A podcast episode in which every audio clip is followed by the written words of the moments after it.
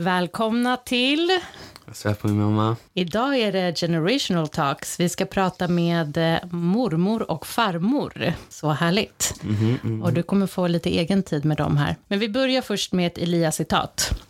Och jag tänker på när vi var lite oroliga där ett tag kring, du vet, det här klassiska föräldrasamtalet om att inte prata med främlingar och hit och dit. Så skulle vi... lära dig om det. Så då skulle jag och pappa fråga dig, Elias, om en person kommer fram till dig, du var 4 eller 5 år då, om en person kommer fram till dig och frågar, kan du tänka dig följa med till min bil där jag har en massa godis? Vad skulle du säga då? Och då svarar du, jag skulle säga, stopp! Vänta, jag måste hämta alla mina kompisar först.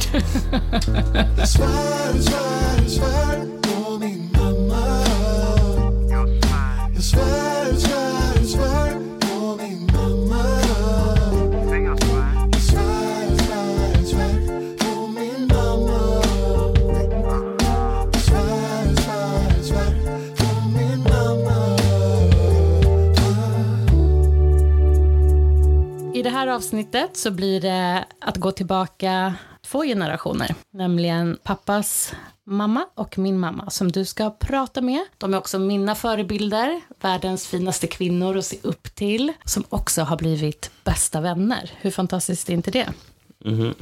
Så jag lämnar det här samtalet till er och passa på och avslöja inte för mycket om mig, mamma. Puss puss! Hej då. Det första vi kan börja med är att ni presenterar er. Hej, jag heter Bulki Sati och är mamma till Imran Mughal, Elias pappa. Och jag heter Victoria och är mamma till Mantha och Elias mormor. Okej, då kan du börja berätta hur det var att komma till Sverige. Ja, jag var 12 år när jag kom till Sverige. Det var svårt att anpassa sig, men jag började skolan i 6:an och hade jättebra lärare som hjälpte mig komma in i det svenska samhället, och jag har trivts sedan dess och älskar att bo här i Sverige. Jag kom hit när jag gifte med Imis pappa. Jag var 24 år och eftersom jag kom från en stor familj och han bodde ju själv här, så det kändes väldigt ensam. Han brukar jobba under dagarna och jag brukar gå bara runt i centrum som en vilsen ko. Okej, men då, hur började ni komma in i arbetslivet, eller alltså skolan, eller vad gjorde ni liksom? Jag gick i skolan fram till 9:an. Och sen började jag jobba. När jag var 16 började jag jobba, och då var det lätt att hitta jobb vid den tiden. Man kunde jobba med vad som helst och jag trivdes med det och fortsatte med det. Men ska jag vara ärlig nu så ångrade jag att jag inte fortsatte med skolan. När jag kom hit så hade jag redan gjort min utbildning, och det var som Bachelor in Arts. Så jag var... överkvalificerad att jobba med någonting eller börja skolan här. Så de vill att jag ska lära mig svenska och sen börja jobba, och det gjorde jag. Jag började på ABF och samtidigt så jobbade jag i en skolan som extra kontorist. Okej. Och hur var eran tonårstid? Du kom hit när du var tonåring, så var det här. Och hur var det för dig? Alltså, jag kom hit när jag var 12.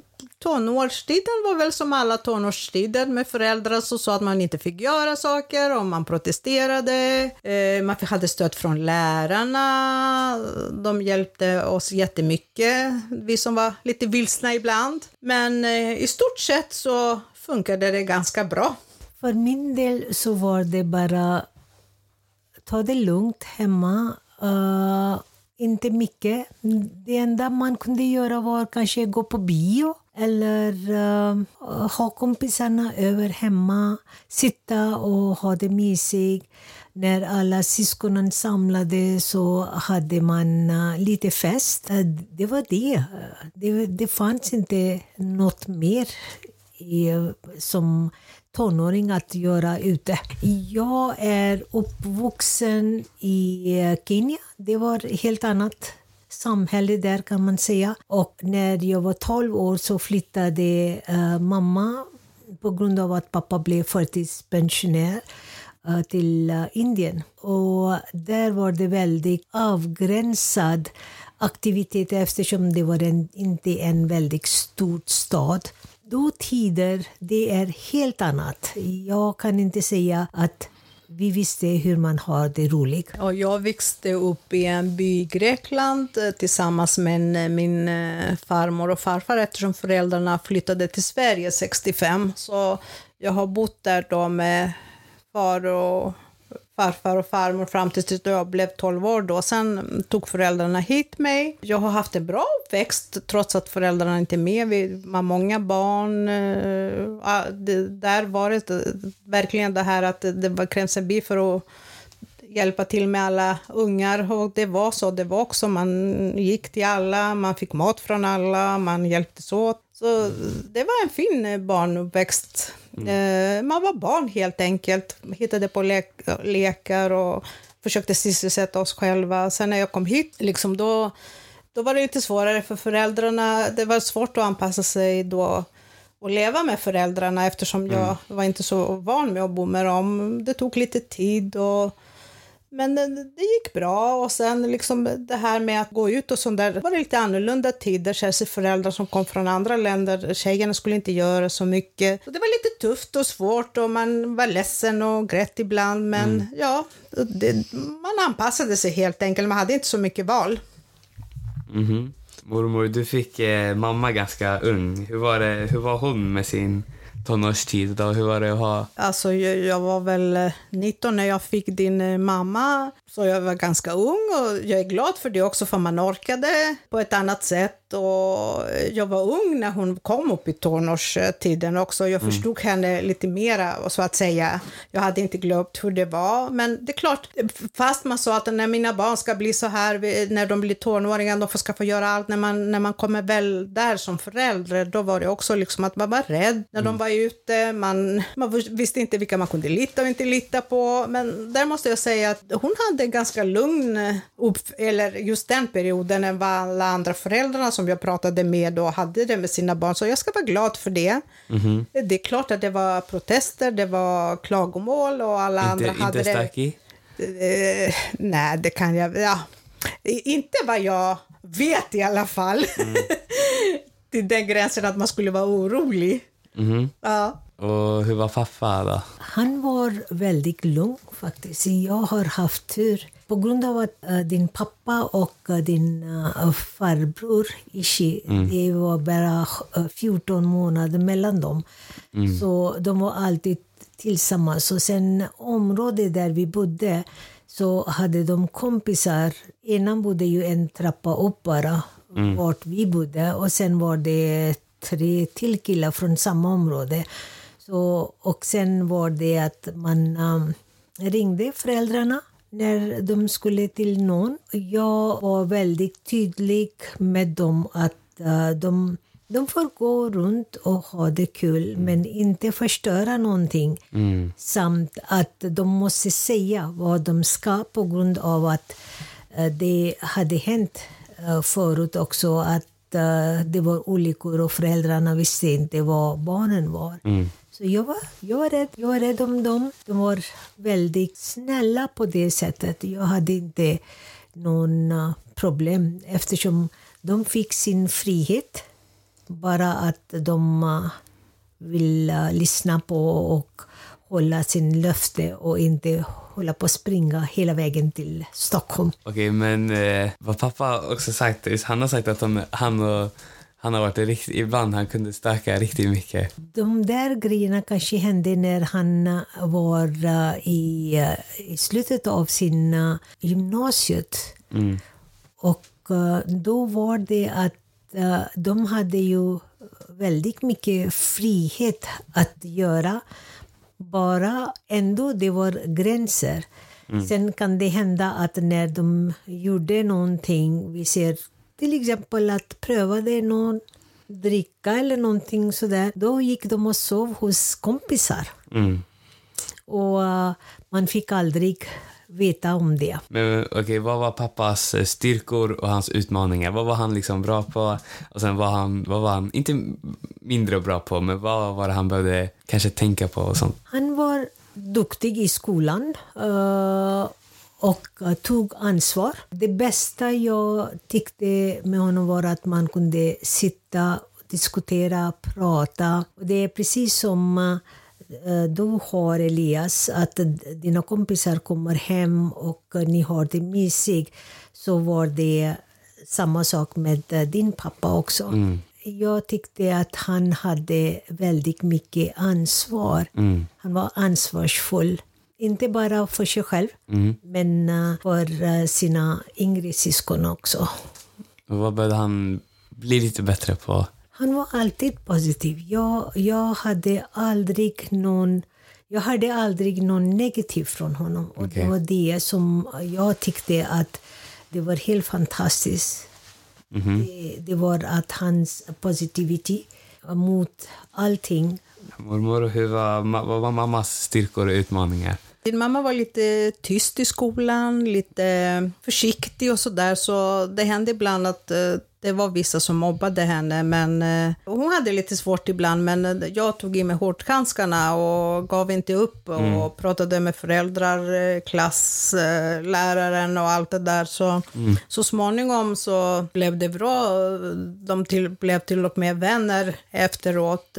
Hon var väldigt positiv, Mantha, och hon försökte verkligen i skolan, men man märkte redan tidigt att hon liksom ville jobba med människor, ta hand om sina vänner. Sen när hon blev liksom tonåringen hade dansen, skolan, mitt hus var alltid fullt med barn. Alltså det var härliga tider. Mycket vänner, även sina danselever kunde komma och hälsa på. Det var jättefint. Hon jobbade hårt och visste precis vad hon ville göra. Helt rätt. Så glad för henne också att det blev som hon vill, jobba med människor och kämpa fortfarande. Okej, hur ser ni på min tonårstid? Jag är fortfarande tonåring, men hur ser ni att det har varit? Och tycker ni liksom...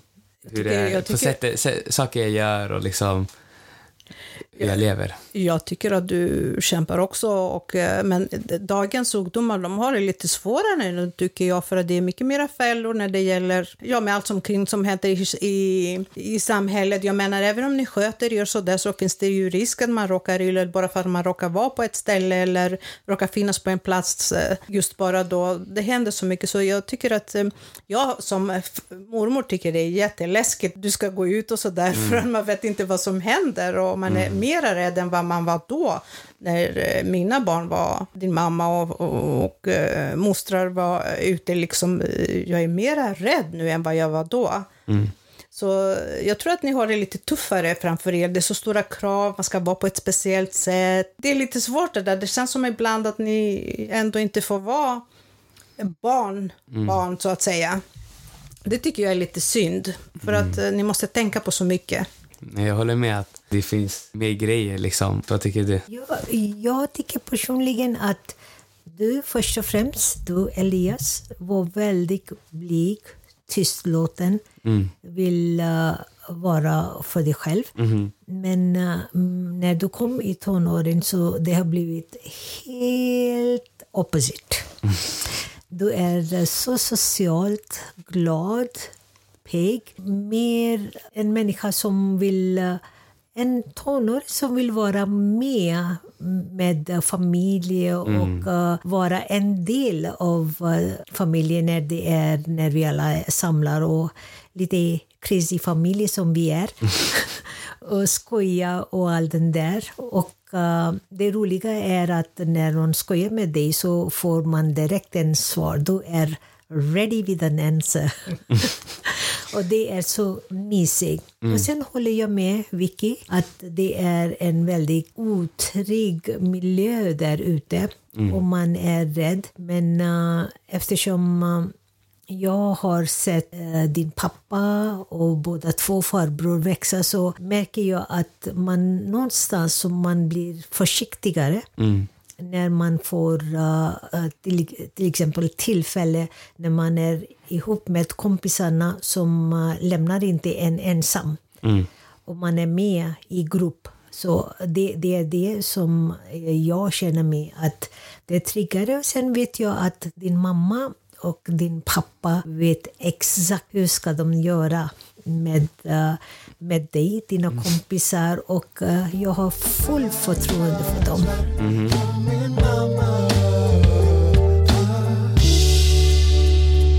Vad har ni för tips till andra tonåringar? Det kan vara vad som helst. Mitt tips till alla tonåringar är att ha inte bråttom att växa upp. Njut av tiden som barn, tonåring, för sen kommer livet och det blir tufft och det är motgångar. Så försök så länge ni kan njuta av er barndom helt enkelt. Det är min råd till alla. Jag tycker att man ska inte ha bråttom att växa.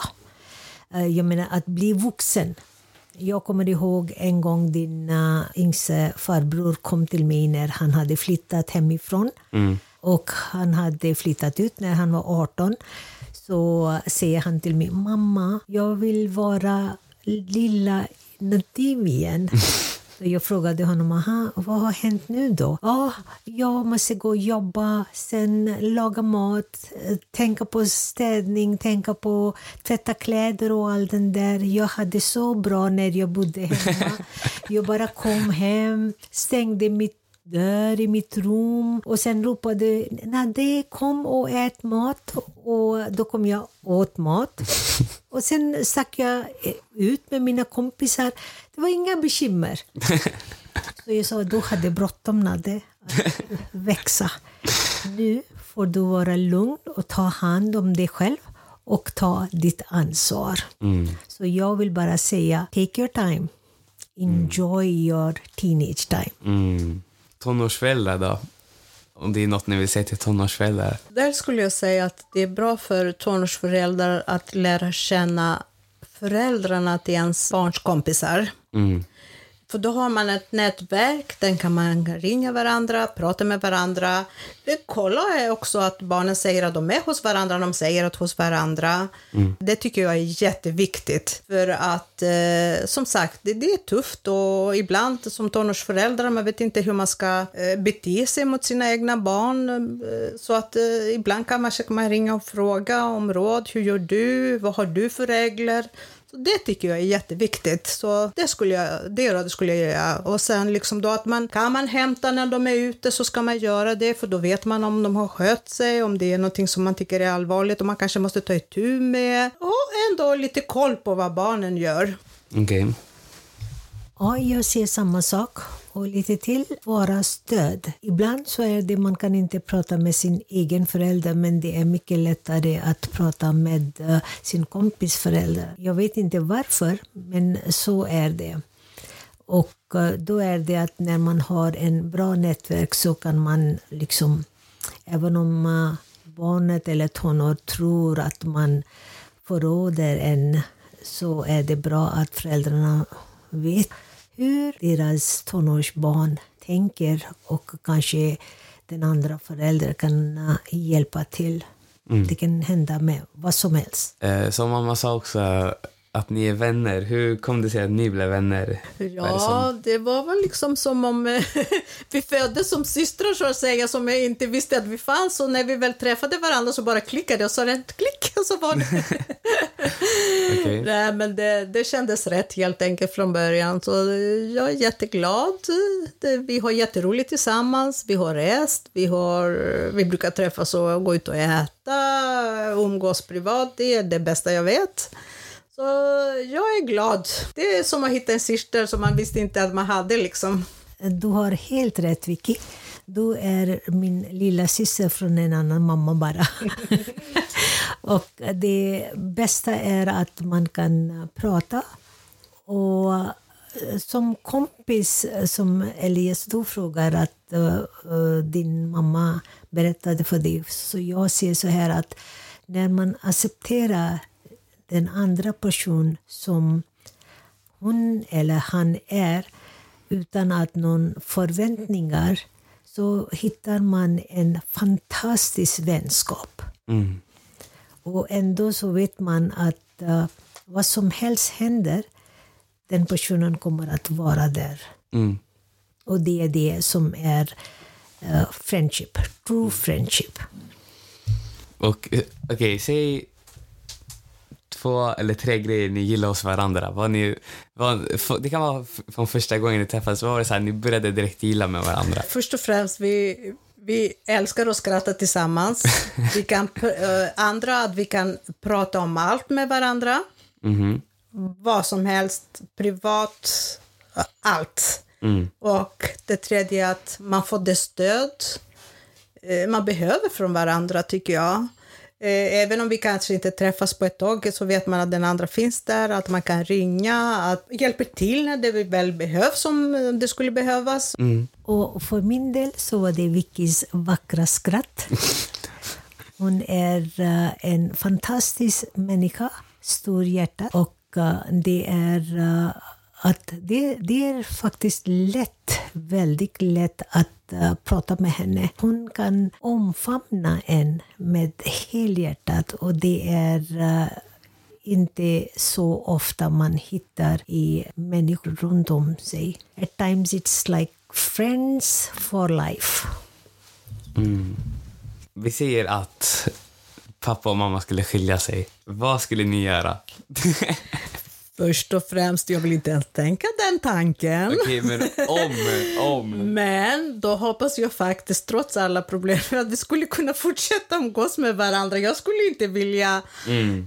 Jag menar, hela den familjen är en del av vår familj, så det skulle kännas jättekonstigt om jag bara skulle sluta umgås. Ja, så att mina förhoppningar är att vi skulle fortsätta ses, jag och hon.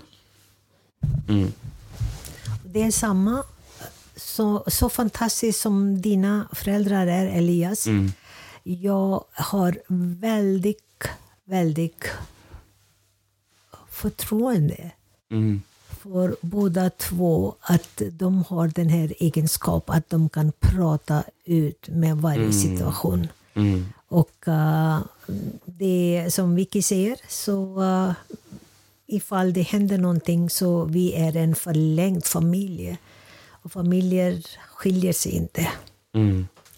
Så ni skulle ändå hänga om... Jag skulle gärna vilja göra det, ja. Yes, 100%. Okay. Ja, jag också. Okay. Jag tycker det är helt rätt. Okej, jag skulle ändå säga att typ, för folk kan fråga mig typ, hur är det att ena familjen uppvuxen på ett sätt och liksom kanske har annan religion än den andra, alltså att det är olika mellan föräldrarnas familjer.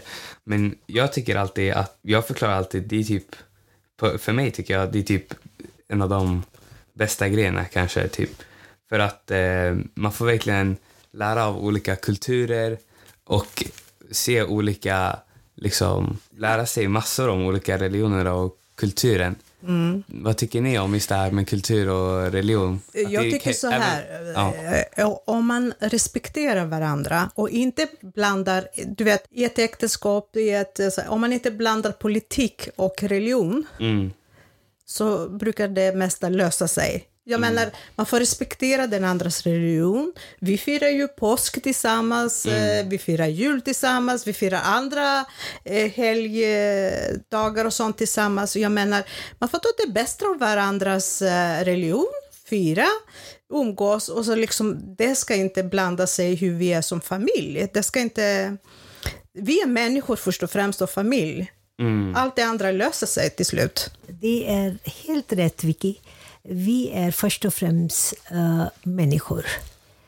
Religion kom efteråt. Och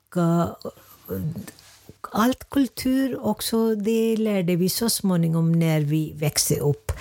Så i grund och botten, som Vicky säger, när man respekterar varandra och inte blandar in religion, så har man bara det bästa kvar. Och det är det vi har. Det är ni två, Elias och din lillebrorsan Adam. Ni är helt fantastiska att ha. Man ser hur den här positiva ni har fått i eran blod. Mm. Och jag är verkligen tacksam att Immi träffade Mantha. Mm. I love you.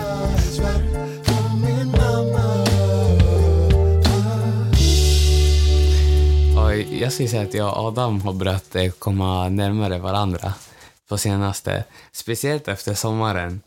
Så vi hängde kanske inte i bin. Så jag tror mormor vet också. Vi bråkade typ hela tiden. Men jag tror ändå att vi har börjat klicka sakta. Eller inte sakta då. Vi klickar väldigt bra nu. Och vi bråkar fortfarande väldigt mycket. Men det är inte bråk som när man var liten. Nu kan det vara typ så här lite. Man är lite uppkäftig bara för att men, och reta varandra lite. Men jag skulle säga att förut så var jag så här, jag längtar tills när jag typ flyttar hemifrån och Adam kan bara göra sin grej. Men nu jag verkligen tycker så här, jag börjar se mig själv i han mer och sånt. Så att jag ser typ fram emot att resa med han och så. Ja, jag skulle säga att han börjar också få sån här. Han är fortfarande väldigt negativ och gnäller mycket. Men annars han är också väldigt positiv. Det är ju sådär, du vet när man växer, ibland är det svårt att hitta rätt så att säga. Hur man vill vara som person, hur man ska bete sig. Sen han kommer också snart in i tonåren och jag är jätteglad att ni hittar till varandra. Det var samma sak med din mamma och hennes systrar. Fram till tonåren så kunde de tjafsa, bråka. Mantha höll sig lite för sig själv för hon var äldre. Men sen där vid tonåren då började de klicka med varandra. De kunde göra så mycket roligt tillsammans. Och fortfarande liksom, när de är gifta och har barn så hjälper de varandra väldigt mycket. Och umgås väldigt mycket. Och det är jättekul att se, så att det är bra att ha en bra relation till sin bror också. Ju äldre man blir då förstår man det där. Fast brorsorna, lillebrorsor så den kan vara lite irriterade, ibland jobbiga. Så märker man sen att ja, det är ändå en del av en, så att man älskar dem och man vill göra saker, hjälpa varandra. Så det där kommer nu så småningom. Det blir ju mognare också att fatta det där, så det är jag glad för. Elias, nu har jag en fråga till dig. Okay. Och det är, vad tycker du om mig som din farmor? Okej, vad jag tänker alltid, det är så här... Du är helt spiritual och ger alltid bra advice om typ vad som helst, det kan vara life. Du får säga någon negativ också. Okej, jag ska försöka tänka. Nej, men jag vet inte. Speciellt jag tycker om när vi har sån family och alla bara, vi äter massor med indisk mat och vi massor med skämt. Men jag vet inte, jag försöker tänka på något negativt. Men det är ett bra tecken. Tack så mycket. Jag kommer typ inte på något. Du får säga till mig om du hittar på något. Det är för att det är give and take, eller hur? Ja, så du måste ge mig någon negativitet för att förbättra mig. Jag försöker. Jag tänker på, fast jag tyckte det är en negativ grej. Jag tror det är typ, ibland när vi kan ha middag och sånt. Så kan du säga något och då kan typ alla, Nade, Ishi och pappa vara så här, det där har aldrig hänt. Eller typ, det där, du ger oss fake news. Eller du vet inte vad fake news, men du säger, det kan vara ett exempel. Nu, det här är påhittat, men det kan vara typ så här, vi säger att Nade skulle säga, jag har ont i halsen. Och så skulle säga, ät det här. Och sen egentligen, det hjälper ingenting. Men bara för att du säger det så kommer det funka. Ja, jag tror att det beror på. Eftersom jag tror väldigt mycket på homeopathic mediciner. Och jag tror att second generation, då blir det din pappa och dina farbröder. De kanske tror inte på det. Men jag vet en sak, att när de blir sjuka så har de alltid ring min mamma. Jag är sjuk. Jag har ont i halsen. Och sen nämnde de. Nade har ju kommit till och med hem för att hämta någonting som till exempel jag brukar göra för att han har ont i halsen. Han ringer mig från jobbet och jag märker att någon skrattar bakom, så brukar jag fråga, är du inte ensam? Nej, alla lyssnar på mig. Så jag sa, men varför pratar du nu? Så det är, jag tror it's they want to show they are very tough. That's all. Ja.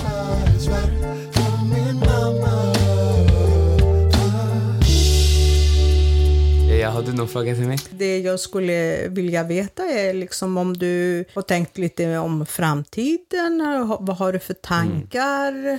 Vad du skulle vilja syssla med? Ja, jag ska säga, jag vet inte direkt så här, vad jag vill jobba med eller något sånt. Jag ser väldigt fram emot att ta liksom studenten och allt det här och plugga. Jag vet inte om jag vill plugga utomlands eller här. Men jag har sagt till mamma också att jag skulle lätt kunna liksom jobba i typ Aten eller någon liksom annan storstad.